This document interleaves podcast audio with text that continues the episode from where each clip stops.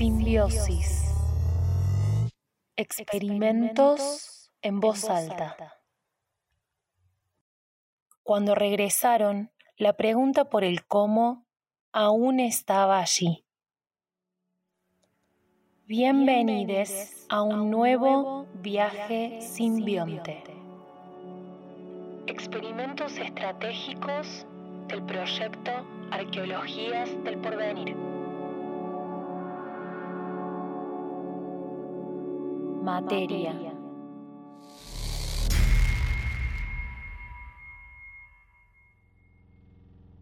Dióxido de carbono, arcoíris, azufre, palabras, oxígeno, agujero negro, plástico, arcilla, un gato, un barrilete, nitrógeno, hormigas, agua, polvo cósmico, corteza, pétalos de alelí, madera, placa madre, tejido, audífono, hebra, latita, sangre, rubor, vario, un cadáver, un cromosoma, reposera, nylon, billetes, metal líquido, hojas, humo. Para la física clásica la materia es aquello que tiene masa y ocupa un lugar en el espacio. La masa es resistencia al movimiento, y ocupar un lugar quiere decir no permitir la posibilidad de que otro cuerpo, objeto o sustancia ocupe ese mismo espacio. Por otra parte, la energía es la capacidad que un sistema físico tiene de generar movimiento. Se transmite de un sistema a otro a través de la materia o del vacío. Se la entiende tanto como una propiedad de la materia como del espacio en sí mismo, y no como una sustancia. No ocuparía lugar en el sentido anterior. Pero en física moderna la materia y la energía son aspectos diferentes de una misma cosa. Lo que se entiende por materia en términos clásicos puede transformarse en energía.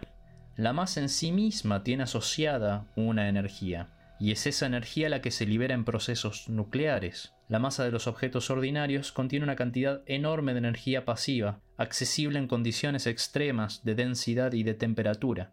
A su vez, la energía tiene asociada una masa, aumenta la resistencia al movimiento de las cosas, y es esta masa extra la que evita que los objetos materiales puedan viajar a la velocidad de la luz. La figura, la materia como figura, está alojada en el lenguaje como un movimiento, como un gesto, como un pliegue. En su etimología, la raíz fig deriva de fingere, modelar, pero también de inventar, de fingir, de ficción. Estamos ante una palabra que no oculta su espesor material. En ella nos situamos en la arqueología de la lengua. En la materia de la palabra hay una sustancia lignaria, dice Agamben, y Mario Ortiz subraya esta familiaridad etimológica. Dice, materia es una palabra que nació en el Imperio Romano, entre medio de los bosques donde vivían las hadas y los druidas pergeñaban sus hechizos. La materia pasó de boca en boca, con el correr de los siglos se fue deformando y en España se convirtió en la palabra madera. La materia de la palabra se hace madera rodando por las bocas, resonando en los árboles del bosque, y muestran que en el límite de la palabra hay un fonema que gira y se muerde de boca en boca en variaciones tan mínimas como inéditas porque lo que se abre para este pensamiento por figuras, de la materia como figura, es acaso el misterio de la lengua en ese momento incalculable e inaudito en el que una boca, en medio del bosque, suavizó la posición de la lengua detrás de sus dientes y dejó sonar una variación, una vibración material. Para saber hay que imaginar. Lo primero que voy a enseñarte, dijo Antonio, es el ejercicio de evasión del alma, porque habrás notado ya que existe una agitación difusa que comienza en el cuerpo, pero que no termina en el cuerpo, y tampoco con el cuerpo. A esta agitación llamamos alma.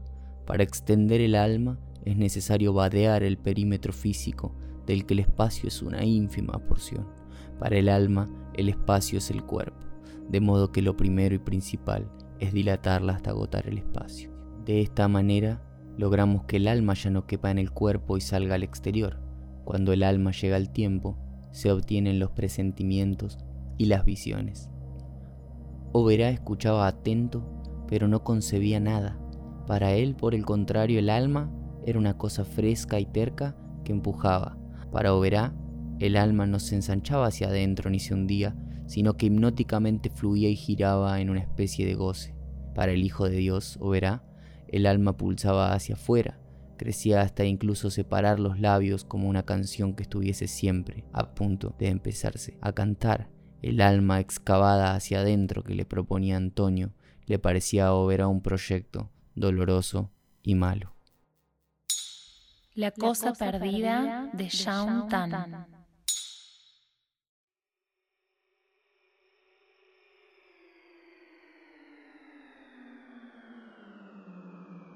Según el modelo estándar de la física de partículas, la materia energía del universo está constituida por partículas elementales que pueden ser de dos tipos, bosones o fermiones. Los fermiones son los que poseen la característica de ocupar un lugar en el espacio. Cada uno ocupa de manera exclusiva un estado cuántico. Podemos definir a la materia en términos modernos como toda construcción estable de fermiones. Los átomos que constituyen la materia ordinaria están conformados por protones, neutrones y electrones, todos ellos fermiones.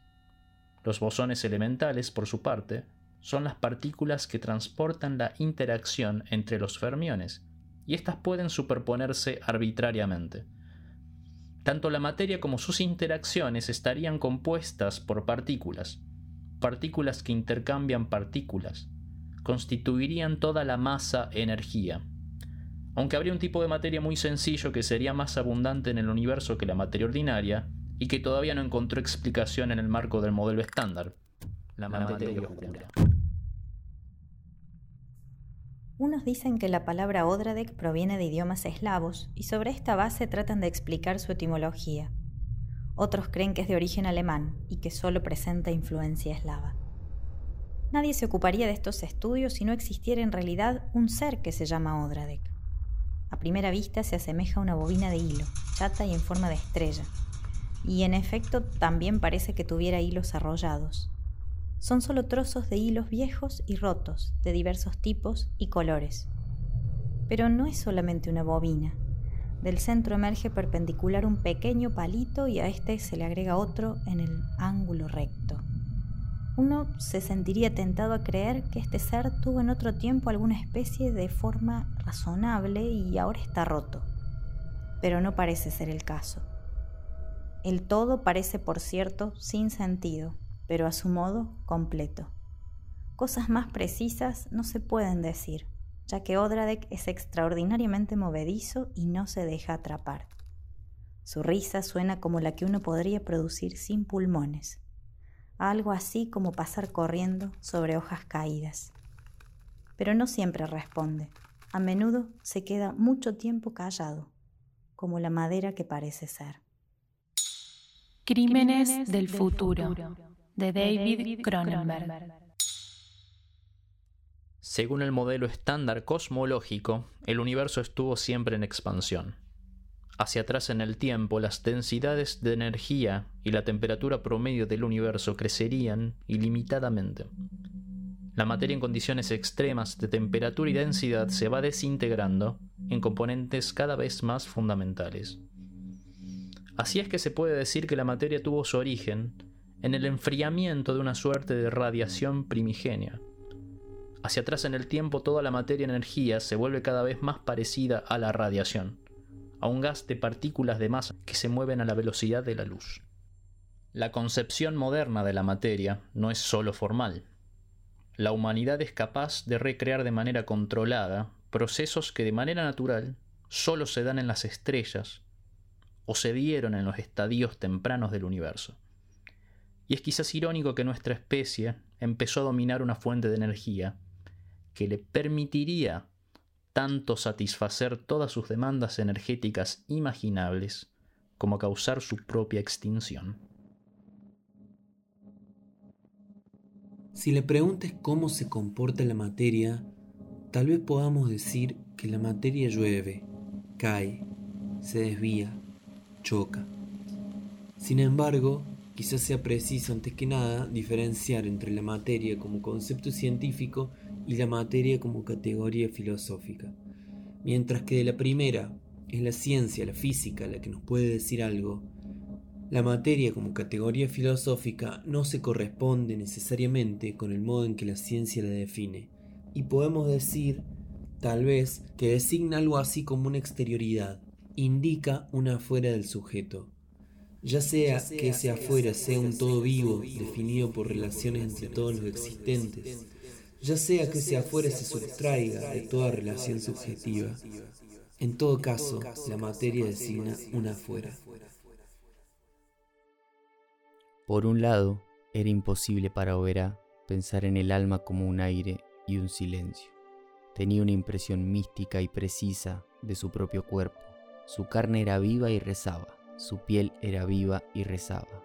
Así se sentía vivo hasta en las uñas y en los pelos. En su interior no percibía vacío, sino al contrario, estrechez. Las cosas, en su estado de máxima compresión, lo habían formado y estaban en él tan apretujadas las unas contra las otras que para hacer circular el aire entre ellas se necesitaban tubos, músculos, ruidos, movimientos. Oberá percibía cómo, en cambio, Antonio cada vez estaba más flaco y narigón, siempre buscando el aire y respirando el aire y forzando la nariz hacia el aire y quizá llenándose de aire al mismo tiempo que de alma. No tengo el alma, avisó Oberá a Antonio, considerando esta clase de alma aérea y silenciosa, y no aquella que sí tenía, y de la que por lo demás estaba plagado. Estaba un tanto decepcionado de que de todas las cosas que podían percibirse con la carne, Antonio creyese que el alma era justo el vacío, la cosa insulsa y sin cuerpo. Antonio se quedó perplejo y lo miró. Todos tenemos alma, o verá. No, dijo él, en mí no queda espacio, mi cuerpo está demasiado lleno. En donde debería estar el vacío y el silencio, está la voz. El vacío no se mantiene así por mucho tiempo. Gestos de aire y de piedra sobre la materia de las imágenes de George Didi Uberman. Consigna primera. Lo que vibra hace lugar. Reunimos cosas cuerpos, cuerpos cosas. Observamos que la mano actúa antes que la palabra, que la mano piensa y actúa antes que la palabra. Probamos el peso de las cosas, el trayecto de un cuerpo en movimiento, la repetición como procedimiento de creación y ensayo. Nombramos, el, el pecho, las piernas, los brazos, la cadera, los pies. El pecho, las piernas, los brazos, la cadera, los pies. Me dicen, la cresta empuja al talón, el talón empuja a los hombros. Pasamos las horas probando, la mano que agarra y lanza, la mirada que descubre. Hay dos imágenes posibles para el final. Uno, extinguirse. Dos, hacer reserva. Creo en una materia energía, la creadora de las cosas visibles e invisibles, Creo que este pluriverso está atravesado por heterogeneidades que están continuamente haciendo cosas. Creo que está mal negarle la vitalidad a los cuerpos, fuerzas y formas no humanas, y que una prudente dosis de antropomorfización puede ayudar a mostrar esa vitalidad, aun cuando ésta se resista a ser traducida por completo y exceda mi capacidad de comprensión. Creo que los encuentros con la materia viva pueden corregir mis fantasías de dominio humano, destacar la materialidad común a todo lo que existe, revelar una distribución más amplia de la agencia y darle una nueva forma al yo y a sus intereses. El lento suspiro del pasado al convertirse en materia súbitamente olvida las palabras y su memoria pasa a ser puro espíritu, es decir, una piedra. Rocas sedimentarias Claudia Massín. ¿Cómo describir la intensa capacidad de afectación de la materia? ¿Qué materialidades cuentan y cuáles soslayamos? ¿Cómo componer relatos de mundos que reconozcan la potencia de la intimidad con lo no humano? ¿De qué otras maneras podemos mirar el mundo a partir del reconocimiento del poder de la agencia de las cosas? En este episodio agradecemos la participación de Gabriela Milone, Marcos Ramírez, Florencia Staldecker y Pedro Sosa. En el, próximo, episodio, Espectros. El viaje simbionte continúa.